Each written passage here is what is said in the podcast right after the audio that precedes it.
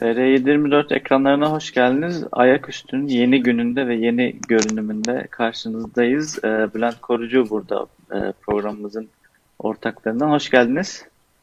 Hoş bulduk Yavuz Bey. Hemen başlayalım. Fazla evet, bekletmeyelim izleyiciyi. Evet, bu yeni formatımızda, yeni günümüzde daha hızlı hareket etmeye çalışacağız. Ee, izleyicilerimize hemen söylemek istediğimiz, yani bu haftanın konusu şu, Adalet Bakanlığı'ndaki yani yargıdaki, sadece bakanlık değil, yargıdaki e, kapışmalar, bölünmeler, klikleşmeler, hizipleşmeler ne derseniz adına. İşte cemaatler mi ele geçirdi, tarikatlar mı ele geçirdi, e, AK Parti nasıl kadrolaşıyor, e, muhalefetin durumu nedir, onların kadrolaşma planları var mı, varsa nasıl işliyor? Bütün bunları konuşacağız bu hafta. Ee, hemen ben bir soruyla gireyim. Yani bu hep e, geçmişten beri kadrolaşma, devlette kadrolaşma Türkiye'nin gerçeklerinden bir tanesi. Yani hiçbir iktidar döneminde e, diyemiyoruz ki kadrolaşma olmadı ya da her şey liyakatine göre yapıldı. Her iktidarın bir kadrolaşma projesiyle geldiğini biliyoruz. Ee, isterseniz yani genelde yargıda asıl çatırdamanın 2014 sonrası işte 17-25 Aralık sonrası olduğu söylenir ama böyle bir miktar sizin hani gazetecilik tecrübenize de dayanarak bir miktar geriye gidip AK Parti'nin ilk geldiği dönemlerde e, hem yargıda hem bürokraside durum aşağı yukarı neydi? Sonra da 2014'e doğru geçelim isterseniz. Aslında miladı 2010 referandumuna koymak lazım. 2010 12 Eylül referandumu e, en çok tartışılan maddelerinden, en çok eleştirilen maddelerinden bir tanesi HSYK'nın yeni yapısıydı hatırlıyorsan. E, 2010'dan önceki HSYK Yargıtay'la, Danıştay'la, Yüksek Yargı'yla HSYK birbirini seçen ve birbirine yatırım yapan iki kurum gibiydi. Bir de tabii ki o dönemde Anayasa Mahkemesi'ni de dahil ettiğimizde Yüksek Yargı'da, HSYK'da e, devletçi bürokrasinin, oligarşik bürokrasinin, biraz da ulusolcu bürokrasinin diyebileceğimiz bir ağırlığı vardı ve bu ağırlık e, HSYK'yı ele geçirmelerinden kaynaklanıyordu aslında. Çünkü HSYK e, bütün yüksek yargıyı seçer konumdaydı. Yüksek yargıda HSYK'yı seçiyordu. Böylece o e, yargı bürokrasisindeki belli görüşlerin, belli anlayışların, belli mantalitelerin ağırlığı hiçbir zaman kaybolmuyordu.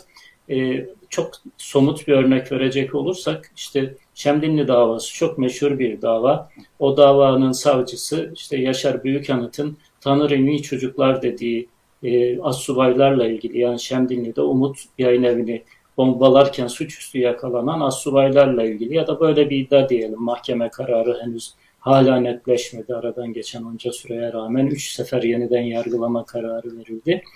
E, Tanrım iyi çocuklar dedi ama Tanrım iyi çocuklar e, sözü sadece bir insan hakkında bir şey söylemek için yeterli değildir. E, savcının e, dinlediği tanıklardan bilhassa iş adamı Mehmet Ali Altındağ'ın e, Yaşar Büyükanıt'la ilgili Yaşar Büyükanıt'ın bir illegal örgütlenme içerisinde olduğuna dair bir kısım şeyler vardı, iddiaları vardı, tanıklıklar vardı. Savcı Ferhat Sarıkaya da normal bir prosedür işleterek bu iddiaları tefrik etti ve Genelkurmay Başkanlığı'na gönderdi. Çünkü 2010 referandumundan önce askerleri sivil yargının soruşturması, yargılaması mümkün değildi. Çok rutin bir uygulamaydı ama o uygulamanın üzerinden büyük bir fırtına koparttılar ve Ferhat Sarıkaya'nın ihracıyla, mesleki yetersizlik gerekçesiyle HSYK'dan ihracıyla sonuçlanan bir süreç yaşadık.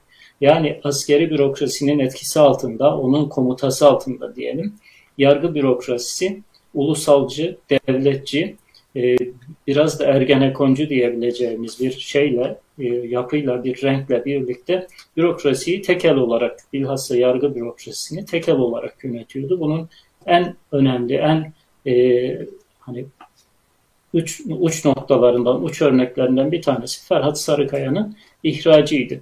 2010 referandumundan sonra daha tabana yayılan, daha seçimle gelen e, ve çoğulcu bir yapı amaçlanmıştı. Ama Anayasa Mahkemesi'ne Cumhuriyet Halk Partisi e, bu maddeyi götürdü. Yani her bir e, yargıcın, savcının, e, ilk derece mahkemelerinde görev yapan insanları e, bir adaya oy verebilmesini mümkün kılan kanun maddesini Anayasa Mahkemesi anlaşılmaz bir biçimde iptal etti.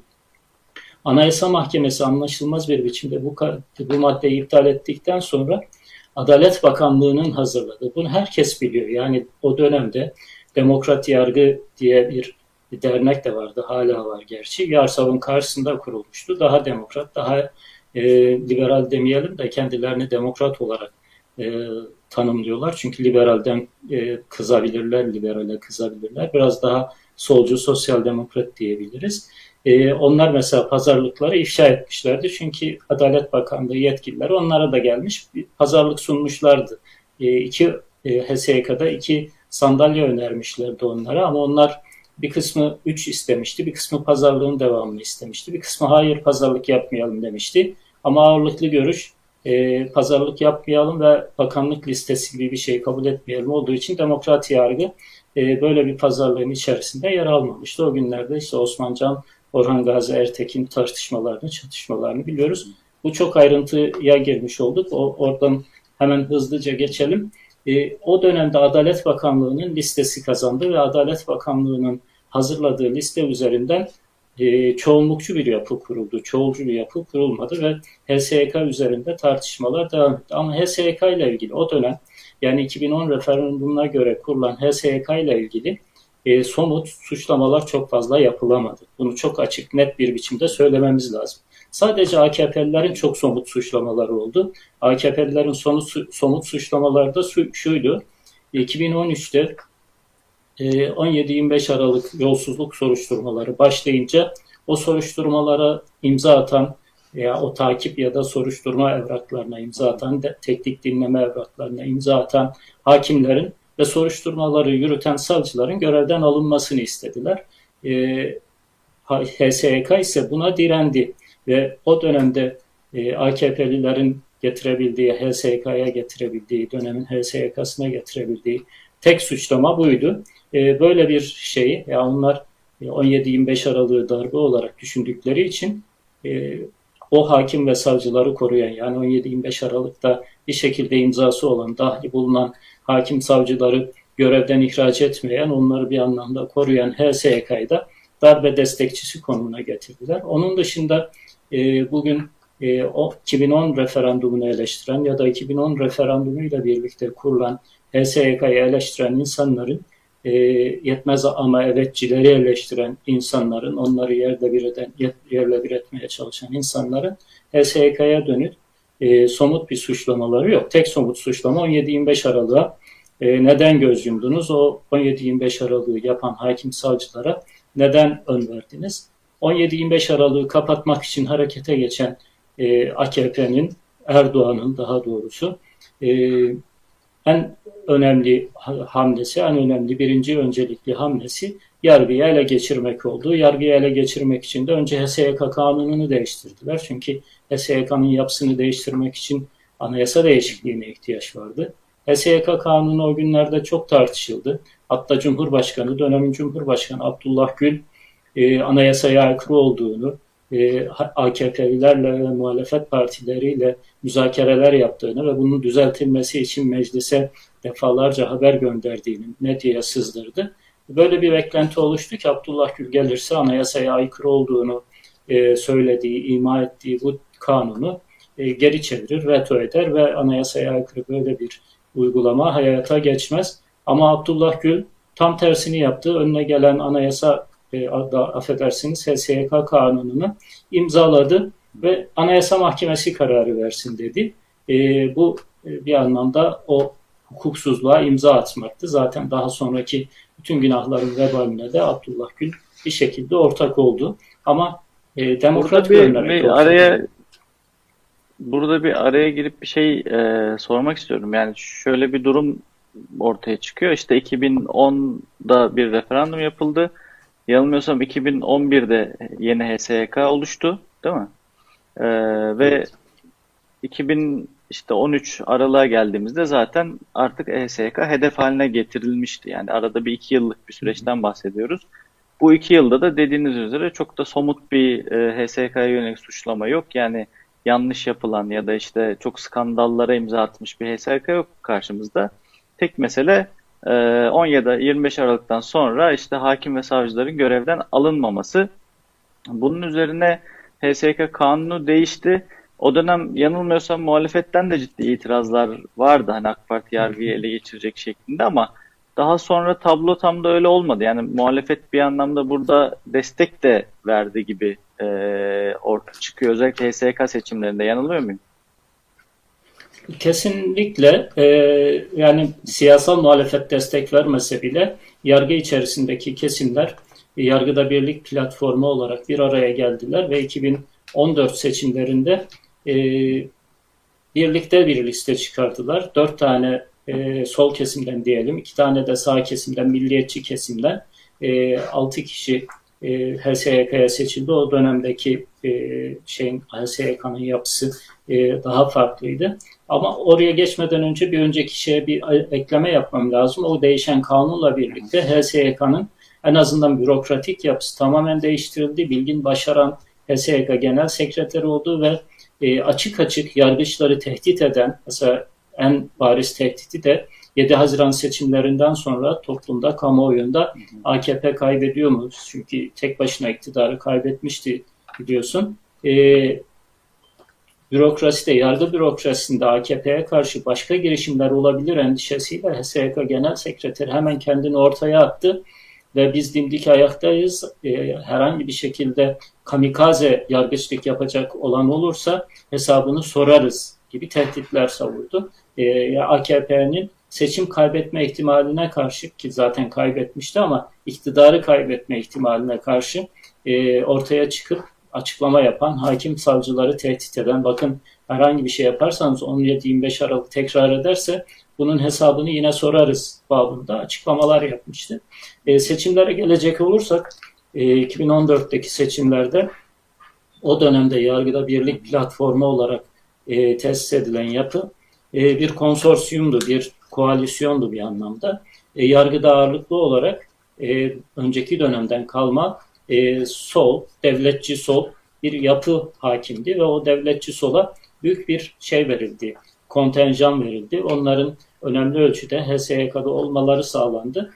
E, ben bu insanları, bu e, destekleri konjonktürel destekler olarak görüyorum. Tabii 2014 seçimleri e, pek çok açıdan eleştiriye açık, pek çok açıdan aslında yüz karası seçimlerdi. Çünkü bakanlık çok açık, net bir biçimde e, kampanya yaptı. Daha önceki seçimde de bakanlığın listesi vardı ama en azından bunu reddediyorlardı. Fakat 2014 seçimlerinde dönemin Adalet Bakanı Bekir Bozdağ açık açık illere gitti, ilçelere gitti, kampanya yaptı e, ve hakim savcılara iki tane çok çirkin aslında e, teklifte bulundu. Onlar da bu teklifi kabul ettiler. Bir tanesi 1150 lira ki o dönemde iyi paraydı. Maaşlarının epeyce bir bölümüne tekabül ediyordu.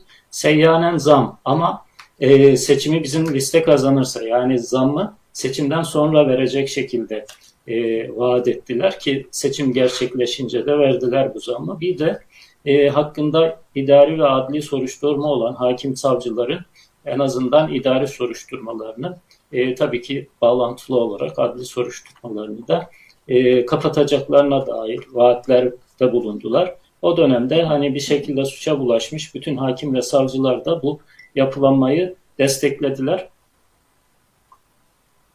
Bugünkü tartışmalara biraz gelecek olursak o günü de hatırlamak açısından. Önce bir bugünkü... e, şu, şu burada bir tabloyu bir netleştirmek adına tekrardan e, araya gireyim. E, yani 2014 HSYK'sında aktörler kimler? Kimler var? Yani yargıyı oluşturan e, ekip içerisinde hani hep şöyle bir algı var ya işte e, AK Parti ve cemaat 2010 referandumuyla yargıyı ele geçirdi. E, geri kalan herkesi yargıdan tasfiye etti gibi bir algı var ama aslında yani yargı bürokrasi geniş bir bürokrasi. Çok sayıda e, yargıç hakim vesaire var.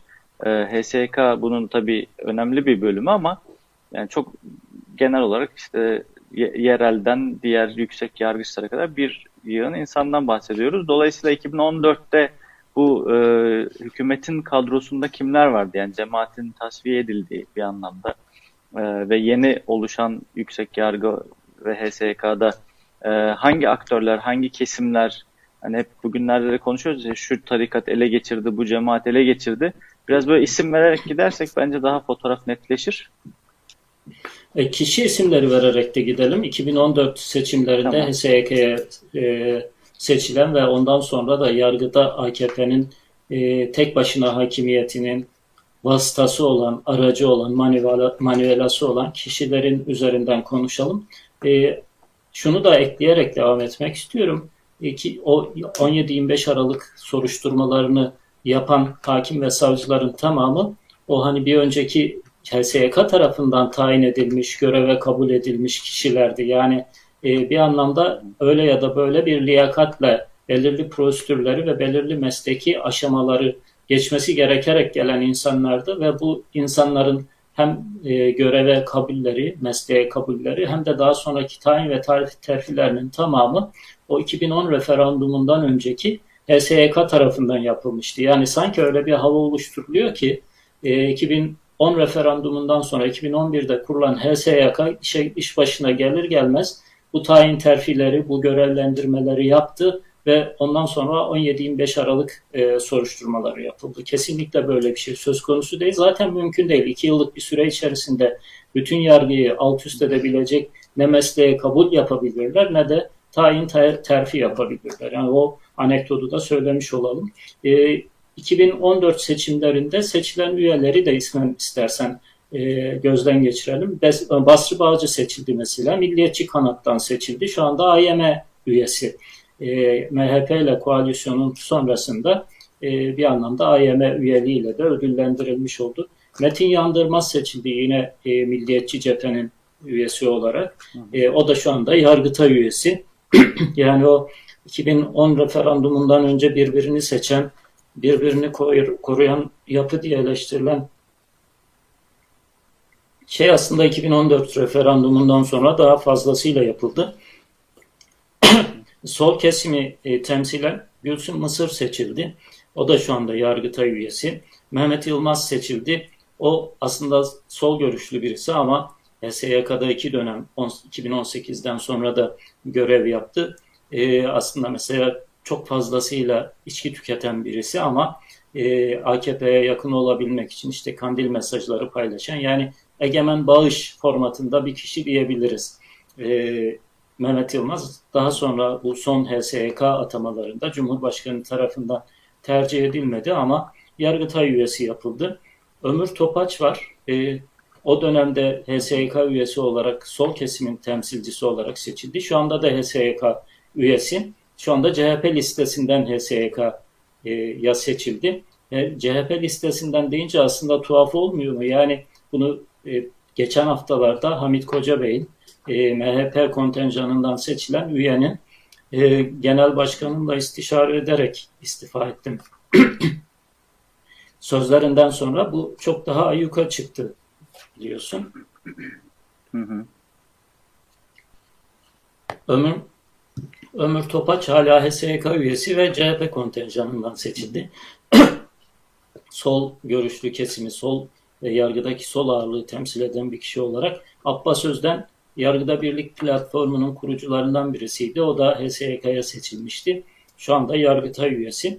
Ee, şöyle bir durum var Yavuz Bey. 2014'te e, bugün eleştirdi, bugün e, yargıyı ele geçirdiği tespiti yapılan ki içeriden yapılıyor bu tespitler. Hak yolcular, TÜGVA'cılar, ilim yayma cemiyeti mensupları azınlıktaydılar. Çünkü o güne kadar ki İslamcı yapı içerisinde e, beşeri hukuku kabul etmek küfürle eş değer görülüyordu neredeyse. Onun için hukuk fakültelerinde çok fazla yoklardı. E, yargı camiasında da çok fazla yoklardı. Ama 2016'daki 10, 15 Temmuz'dan sonra şöyle büyük bir tasfiye ve büyük bir kadrolaşma yaşandı. 2016'da yani 2000 şey 15 Temmuz'un yaşandığı günlerde yaklaşık 12 bin hakim ve savcı vardı. Bunların yaklaşık 4000 tanesi e, tard edildi, görevden ihraç edildi malum. 15 Gerekçe gösterilerek daha önce hazırlanmış listelerle 2700 tanesi yaklaşık bir gecede aynı gece olmak üzere 4000'e yakın e, hakim ve savcı görevden ihraç edildi. 12.000'den 4.000'i çıkardığınızda 8.000 kalıyor. Şu anda 16.000'e yaklaştı hakim ve savcı sayısı. Yani son 5 yılda e, göreve alınan hakim ve savcı sayısı yaklaşık 8 bin. Yani hakim savcı sayısı %100 arttı. Ve bu son TÜKVA belgelerinde de e, gördüğümüz üzere bu hakim ve savcıların neredeyse tamamı belki araya karışanlar olmuştur, araya e, sıkışmış olanlar vardır. E, neredeyse tamamı TÜGVA ya da ilim yayma ya da hak yol kaynaklı orijinli isimlerden oluşuyor. E, birinci derece, ilk derece yargı şu anda neredeyse tamamen e, hak yolcular diye genel olarak isimlendirilen, içinde menzilcilerin de olduğu ama daha çok AKP'ye yakın cemaat ve tarikatların e, ilk derece mahkemelerini tamamen ele geçirdiği çok rahatlıkla söylenebilir. E, Danıştay'daki yapı gene AKP'nin ağırlıkta olduğu bir e, yapı. Çünkü onların üyelerinin bir kısmını da Cumhurbaşkanı doğrudan atayabildiği için %25'ini e, doğrudan zaten %25'ini bir kalemde atıyor. E, diğerleri de HSYK'nın seçimiyle geliyor. Yargıtay'da biraz tam e, %100 hakimiyeti ele geçirebilmiş değiller. Zaten e, ilginçtir. Bir yargıtay üyesi tarikatlar e, yargıyı ele geçirdi diye İsmail Saymazlar röportaj veriyor. Cevap Danıştay üyesinden geliyor. Cevap başka bir yüksek yargı merci olan Danıştay'daki bir üyeden geliyor. Oraya da e, biraz girmek lazım ama önce istersen bu e, son seçimlerdeki siyasal kamplaşma, siyasal yapılaşmaya da biraz temas edelim. E, bu son e, HSK, HSK artık gerçi yükseği kaldırıldı. HSK seçimlerinde e, AKP'nin 4 üye, 3 e, üye, MHP'nin 1 üye, İyi Parti'nin 2 üye, CHP'nin 1 üyesi mecliste seçildi. E, şimdi öyle komik bir seçim ki seçil 21 kişi aday oluyor. Seçilen 7 kişiye bakıyorsunuz. E, 460 ile 458 arasında değişiyor seçi şeyleri aldıkları oylar. E, diğer adaylara bakıyorsunuz 2 oy almış, 3 oy almış. Yani bunun bir seçim değil de kulis pazarlığı olduğu yani kulis de liderler arasında ya da partiler arasında yapılmış bir pazarlık olduğu o kadar aşikar, o kadar bağırıyor ki e, tabii ki bu yargıdan çıkacak sonuçta e, ne yazık ki adalet olmuyor. Zaten Hamit Kocabay örneğinden e, yürümüştük. E, ne diyordu? Genel başkanımla istişare ederek istifa ettim. Hatta şöyle e, haberler yayıldı ve bunlar da yalanlanmadı. E, MHP Genel Başkanı e, Devlet Bahçeli Hamit Kocabey'i çağırıyor ki her hafta gidiyormuş zaten genel merkezde genel başkanla görüşüyormuş. İstifa etmeni istiyoruz diyor. Gerekçesini bile sormuyor. Gerekçesini bile söylemiyor. E, gidiyor istifa mektubunu yazıyor. İstifa ettikten sonra e, bir kısım gerekçeler ortaya çıktı vesaire ya da bir kısım hesaplar, hesaplaşmalar olduğuna dair haberler yaydı. Şimdi düşünebiliyor musunuz? HSYK yüksek yargıçları dağıtayan, ilk derece mahkemelerindeki insanları da hem ilk atamalarını yapan hem de tayin terfilerini e, nerede görev yapacaklarını belirleyen kurul. O, o kurulun üyeleri bir partinin ya da partilerin adayı olarak seçiliyorlar ve e, en radikal karar nedir? İstifa etmektir. En radikal kararı e, sadece genel başkanın bir cümlesiyle hatta yarım cümlesiyle alabilecek insanlar HSYK'ya seçiliyor. E, şu anda yaşadığımız durum bu. Peki HS yani şu anda işte HSK var mesela benzer kurumlardan gidecek olsa işte Rütük var mesela. Rütük'te e, muhalefetten de temsilciler olmak zorunda. Şimdi o temsilciler zaman zaman işte kamuoyuna Rütük'te dönen dolapları açıklıyorlar da söylüyorlar falan. Bir gündem oluşuyor vesaire. HSK'daki muhalefet e, temsilcileri ne yapabilir? Yani onların orada e, bulunma şeyi e, yani bulundukları zaman ne oluyor? Yani şu anda mesela belge mi topluyorlar? Bir yerden e, bir şekilde e, nasıl diyeyim? Hani Erdoğan bu fonksiyonlar nasıl muhalefet yani, yapabilirler? Yani bu nasıl bir muhalefet olabilir? Niye böyle bir pazarlığa giriyor muhalefet e, Erdoğan'la ve e, oradan nasıl bir tablo çıkıyor karşımıza? Şimdi e, zannediyorum muhalefet şöyle bir e, yanılgı içerisinde, şöyle bir saflık içerisindeydi. E, HSYK'ya üye verebilirsek, HSYK'daki e, HSYK eliyle yapılmış atamalarda da söz sahibi olabiliriz. E, yargı camiasına kendi e, şeylerimiz, partilerimiz, yandaşlarımızdan da bir kısım insanların e, girebilmesini sağlarız gibi bir e, herhalde yanılgı içerisindelerdi. E, AKP buna kesinlikle izin vermiyor. Çünkü e, nihayetinde e, göreve kabulleri büyük çoğunlukla şeyle yapıyorlar. E, mülakat da yapıyorlar. E, yazılı sınavların neredeyse hiçbir önemi yok. Mülakatların mülakatları yapacak komisyonların tespitinden tespitinde de bakanlık oldukça etkin. E, daha sonra akademide yani seçildikten sonra bile belirli bir eğitim sürecinden geçmeleri gerekiyor. Akademideki süreç tamamen AKP'nin kontrolünde.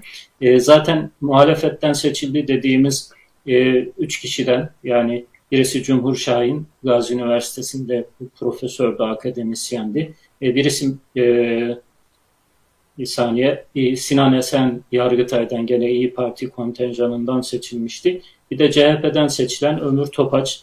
CHP'den seçilen Ömür Topaç'ın zaten bu üçüncü dönemi yani AKP'nin bütün e, yargıyı ele geçirme süreçlerinde bizzat katkı yapmış bir kişi. Yani aslında AKP'nin bütün günahlarının ortağı, bütün günahlarına imza atmış bir kişi nasıl bir muhalefet yapabilir, nasıl bir e, şey direniş gösterebilir ki bu mümkün değil. E, son dönemlerdeki tartışmalara biraz gelecek olursak e, orada da şöyle bir şey ortaya çıkıyor. Yani yargıda Adalet Bakanlığı da dahil olmak üzere, yüksek yargı da dahil olmak üzere yerel mahkemelerin, ilk derece mahkemelerin aslında hiçbir asamesi yok. Onlar tamamen e, askeri düzenle otur kalk otur kalk yaptırılıyorlar. Yani işte yani bakanlıktan gelen ya da e, bakanlığı yöneten işte İstanbul ekibi diye bir ekip var mesela Tayyip Erdoğan'ın avukatlarından oluşan e, farklı bir yapılanma var ve onlar aslında bakan kadar belki bazı noktalarda bakandan daha etkin diyorlar. Hatta bugünlerde Adalet Bakanı Abdülhamit Gül'ün e, tekrar görevden alınabileceğine dair iddialar var, şayialar var.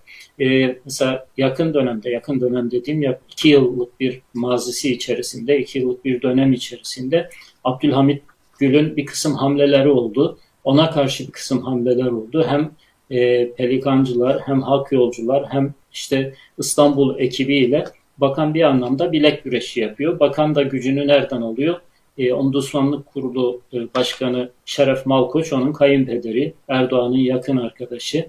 E, yani öyle skandallar, öyle hani açıklanması zor olaylar yaşanıyor ki yargıda. E, neresinden tutsanız elinizde kalıyor. Mesela Abdülhamit Gül. Burada e, ba, bakan ba, bakan demişken bakanla ilgili bir şey soracağım. Yani bakanın buradaki amacı ne? Ne yapmak istiyor? Yani e, daha iyi bir yargı olsun gibi bir amacı olduğunu zannetmiyorum da hani işine çok karışıldığı için mi reaksiyon gösteriyor? Nedir burada bakanın tam anla, yapmak istediği? Bakan Bostan Korkuluğu konumuna düşürülmekten dolayı rahatsız oluyor. Yer yer yer bunu değiştirecek ya da en azından kendini tatmin edecek hamle, hamleler yapıyor. Yani çünkü mühür onun elinde, davul onun elinde ama tokmak başkasının elinde. Yani davul onun omuzunda, tokmak başkasının elinde. O da buna karşı bir kısım hamleler yapıyor. Mesela işte bir buçuk yıl önce yaklaşık e, HSYK Genel Sekreteri Fuzuli Aydoğdu ile Teftiş Kurulu Başkanı Yunus Nadi Kolukısay'ı e, istifaya zorladı. Bu kişiler istifa etmek zorunda kaldılar. Bunlar hani bakanın baskısıyla olduğunu herkes biliyordu. Kimse de yalanlamadı. Bakanlık da yalanlamadı zaten. Ama bir sonraki hamlede ne oldu? Bakan yardımcısı olarak bir hak yolcu atandı. Hasan Yılmaz atandı. İstanbul e, Cumhuriyet Başsavcı Yardımcısıydı. İşte bu Sezgin Baran Korkmaz davalarında e, tartışılan kararlara da imza atan e, Osman Kavala ile ilgili yazdığı iddianameyle, jet iddianameyle tanınan Hasan Yılmaz bakan yardımcısı olarak atandı. E, ama Hasan Yılmaz'ın atandığı bakan yardımcılığının önemli bir şeyi HSYK başkan vekili olarak e, HSYK'daki en önemli koltuğa oturuyor Hasan Yılmaz. E, böyle olunca hani bir, bir, bir gol hak yolcular atıyor, bir gol bakan atıyor. Böyle bir şey iktidar mücadelesiyle e, karşı karşıyayız ama son dönemlerde ayyuka çıkan tartışma çok daha farklı. E, zaten biz bu konuyu ele alırken de biraz o tartışmadan hareketle e, konuyu belirlemiştik. Ankara Cumhuriyet Başsavcısı Yüksel Kocaman Yargıtay'a üye yapıldı. E, Yargıtay'a atandı. Yüksel Kocaman'ı da nereden hatırlıyoruz? Erdoğan'ın Pınarhisar e, cezaevinde tutuklu olduğu dönemde cezaevi savcısı Erdoğan'ın ödüllendirdiği kişilerden bir tanesi Erdoğan'ın e,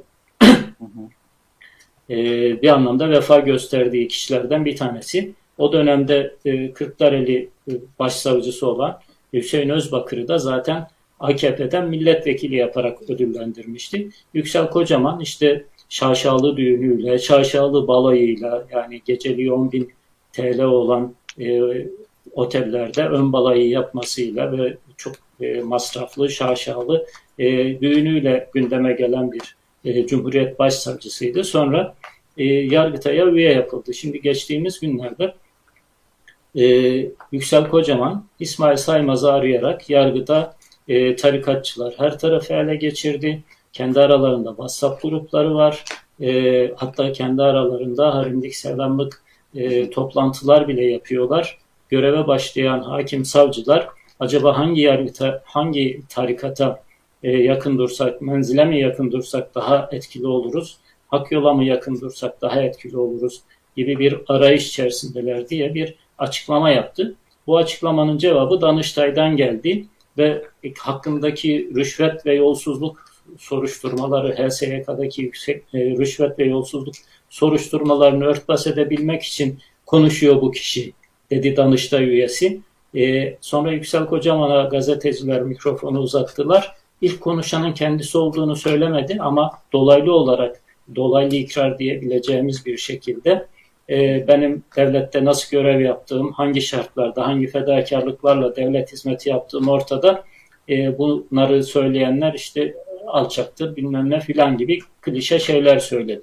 Ama Danıştay da e, Yüksel Kocaman'a cevap veren de Muharrem Özkaya. Muharrem Özkaya kim? Bir önceki dönemde 2014 e, HSYK'sında Erdoğan tarafından HSYK'ya atanmış. Şimdi de Yargıtay'a atan, da affedersiniz Danıştay'a atanmış e, bir kişi. Kardeşi Ali Özkaya da Erdoğan'ın avukatı ve aynı zamanda e, Afyon milletvekili, AKP'den Afyon milletvekili. E, o da konuşan kişiye yani Yüksel Kocaman'a rüşvetçi diyor. Yani bize yargıya çöktüler diye rüşvetçidir diye bir açıklama yapıyor. E, şimdi e, bu kavganın ortasında şöyle bir durum ortaya çıkıyor. AKP'nin iki tür yandaşı var. Bu iki tür yandaşın bir kısmı konjonktürel yandaşlar yani bir kısım menfaatler e, doğrultusunda Erdoğan'a ve AKP'ye e, yardım ve yataklık edenler bir kısmında organik yandaşları yani siyasal İslamcı olarak belli tarikatlardan, belli cemaatlerden seçilerek e, yargıya gelmiş, yargıda üst düzey görevlere gelmiş insanlar. E, bunlar kendi aralarında da kavga etmeye başladılar. Peki 2014'te e, HSYK'ya seçilen sonra önemli bir ölçüde Yargıtay'ı da ele geçiren e, ulusalcılar, solcular e, ve başka e, kliklerin elemanları ne yapıyor? Onlar e, bir kenara e, da duruyorlar ve bu kavgayı seyrediyorlar ve bir şekilde günün kendilerine gelmesini, sıranın kendilerine gelmesini bekliyorlar. Yıpranmamak için herhangi bir tartışmaya girmiyorlar. Herhangi bir tartışmanın içinde yer almıyorlar. Bu arada şu anekdotu da hatırlatmakta fayda var. 2018'de hı hı. ya e, Yargıtay ve Danıştay'ın tamamı e, yeniden elden geçirildi ve yeniden seçildi. E, onu da affedersiniz 2016'nın sonunda 2017'de e, çünkü daha 15 Temmuz olmadan e, bir yasa teklifi hazırlamıştı AKP ve Erdoğan. Yargıtay ve Danıştay üyelerinin tamamı üyelikleri düşürüldü ve hepsinin yerine yeniden atama yapıldı.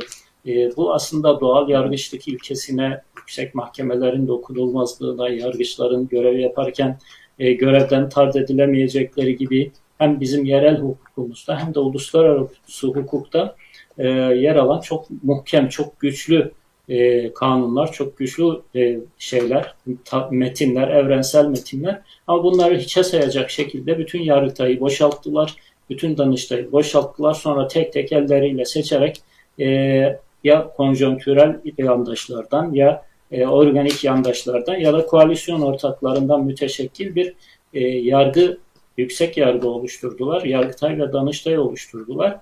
E, başlarken söylediğim gibi Danıştay'da tamamen AKP'nin ve e, tarikatların hakimiyetinden söz edebiliriz. Yargıtay'da da önemli e, daireleri yani bilhassa bu terör suçlarına bakan e, ve yargıçların e, görevleriyle yargıçların yara, yargılandığı e, dairelerde görev yapan yargıçlar daha çok e, AKP'lilerden sağlam e, güvendikleri adamlardan seçiliyor. Ama Yargıtay'da hala eski dönemden kalma e, ulusalcı, gelenekçi, devletçi bir e, kanadın, devletçi bir e, damarın hala çok zinde ve e, hareket halinde olduğunu söyleyebiliriz. Peki e, bu kavgalardan bahsettik yani medyaya da yansıdığı için artık zaten hani kapatılabilecek gibi değil. E, yani Yargıtay özellikle siyasi davaların tümüne bir şekilde baktığı için e, şey aşamasında e, ikinci aşamada.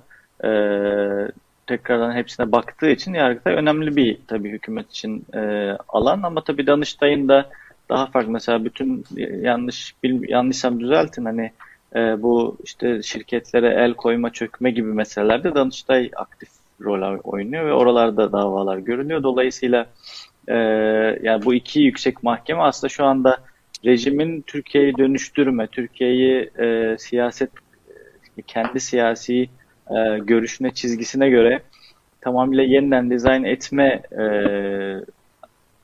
çabasının bu Yargıtay ve Danıştay bir anlamda e, at başı çekiş, çeken yani o arabanın atları gibi düşünebileceğimiz kurumlar yani aslında o kadar önemli kurumlar. Ama bahsettiğiniz gibi yani buralarda konjonktürel yandaşlar var. İşte AK Parti'den e, bir bir ihtimal AK Parti iktidarı devrildiği seçimle beraber ve muhalefetin geldiği bir senaryoda yönünü değiştirebilecek aktörler var. E, bunu isterseniz son olarak sizden alalım. Yani bir iktidar değişimi olduğunda olursa eğer nasıl bir yargı portresi öngörüyorsunuz? Yani AK Parti'nin e, organik e, yandaşları ya da işte bir şekilde konumunu AK Parti'ye borçlu olan, Erdoğan'a borçlu olan isimlerden e, bir hamle bekliyor musunuz? Yoksa tamamen yeni düzene, yeni rüzgara ayak uydururlar mı sizce?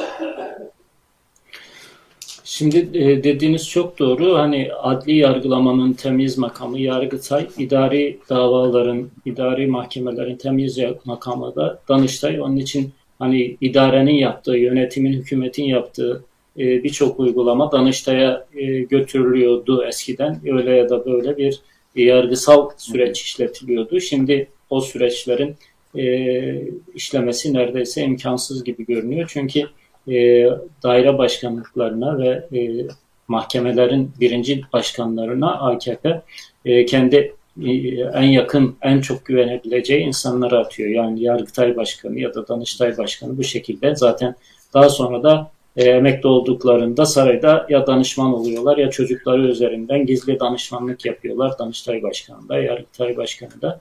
E, yüksek yargının, Danıştay ve Yargıtay'ın aslında en önemli misyonlarından ya da fonksiyonlarından bir tanesi YSK üyeleri, Yüksek Seçim Kurulu üyeleri Yargıtay ve Danıştay üyeleri arasından seçiliyor. Yani Türkiye'de seçim güvenliğini e, sağlayacak en önemli kurul aslında Yargıtay ve Danıştay'daki yüksek yargıçlardan oluşuyor. Onun için hani İstanbul seçimlerinden sonra çok mantıksız, çok e, dayanaksız bir biçimde İstanbul seçimlerinin iptal edilmesi YSK'da mümkün olmuştu.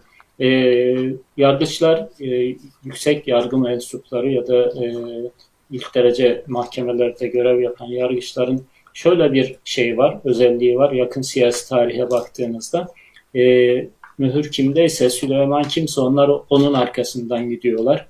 Yani organik yandaşlardan bahsetmiyorum. Tabii ki böyle siyasal İslamcı olarak ve bir anlamda e, kamikaze olarak yargıya girmiş e, militanlardan söz etmiyorum. Onlar e, elbette ki AKP iktidarıyla birlikte kendilerinin de sonunun hazırlanacağını düşünerek e, vuruşarak çekilmeyi seçeceklerdir. E, AKP'nin son ana kadar kazanması için ellerinden gelen her şeyi yapmak isteyecekler. YSK ile ilgili e, şey söylemişken hemen şu anekdotu da aktarayım. E, il ilçe seçim kurullarının teşkiliyle ilgili çok önemli bir şey var, e, uygulama var. E, en kıdemli yargıçlar e, illerde, ilçelerde e, seçim kurulu başkanları oluyor. Bu yeni hazırlanan seçim kanununda AKP ve MHP'liler bunu değiştirmeye çalışıyorlar. Yani daha tecrübesiz, daha kıdemsiz hakim ve savcıların il ilçe seçim kurulu e, başkanlıklarına, üyeliklerine getirilmesini e, temin etmeye çalışıyorlar. Oradaki oyun da çok açık. muhtemel bir seçim e, yenilgisi sırasında ta e, taşradan başlayarak, yerelden başlayarak e, seçimlere müdahale edebilme hazırlığı bu. E, henüz e, taslak metni tamamen görmedik ama kulislere bu tür bilgiler yayıyorlar ve kulislerden nabız yok diyorlar. Acaba nasıl bir tepkiyle karşılaşırız e, diye düşünüyorlar herhalde. E, nabız yokladıkları maddelerden bir tanesi de buydu. Yani sadece Yüksek Seçim Kurulu'nun yani Ankara'daki yargıçların e, yönetilmesi, kontrol edilmesi yetmiyor. Bilhassa milletvekili seçimlerinde e, yerel e, e, il ilçe seçim kurulları da neredeyse YSK kadar önemli hale geliyor.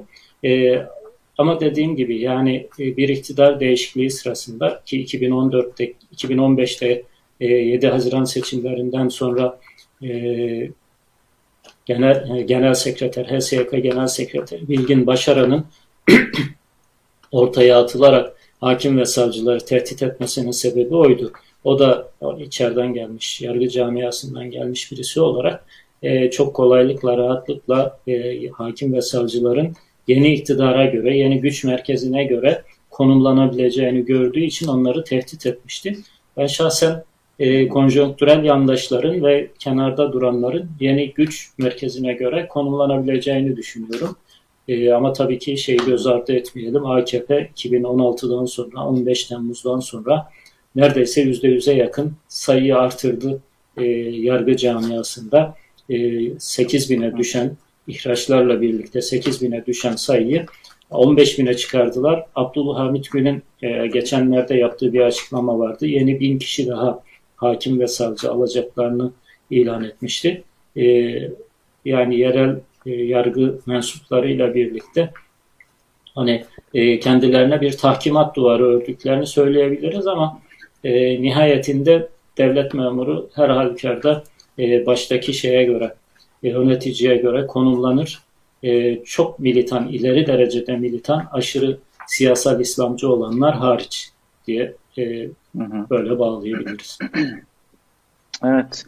Ee, bu hafta ben konun siz daha çok uzman olduğunuz için size ağırlıklı olarak söz verdim. Ee, izleyicilerimize de hatırlatalım. Ee, başka ekleyeceğiniz bir şey yoksa isterseniz yavaştan kapatabiliriz bu haftayı. Evet, yani izleyicilerimizin e, kanalımızı takip etmeleri ve bildirimleri açmalarını her hafta olduğu gibi hatırlatarak kapatabiliriz. Evet, e, herkese teşekkür ediyoruz. Bundan sonra ayaküstü yeni gününde ve yeni görünümünde sizler karşı, karşınızda olacak. E, herkese iyi haftalar.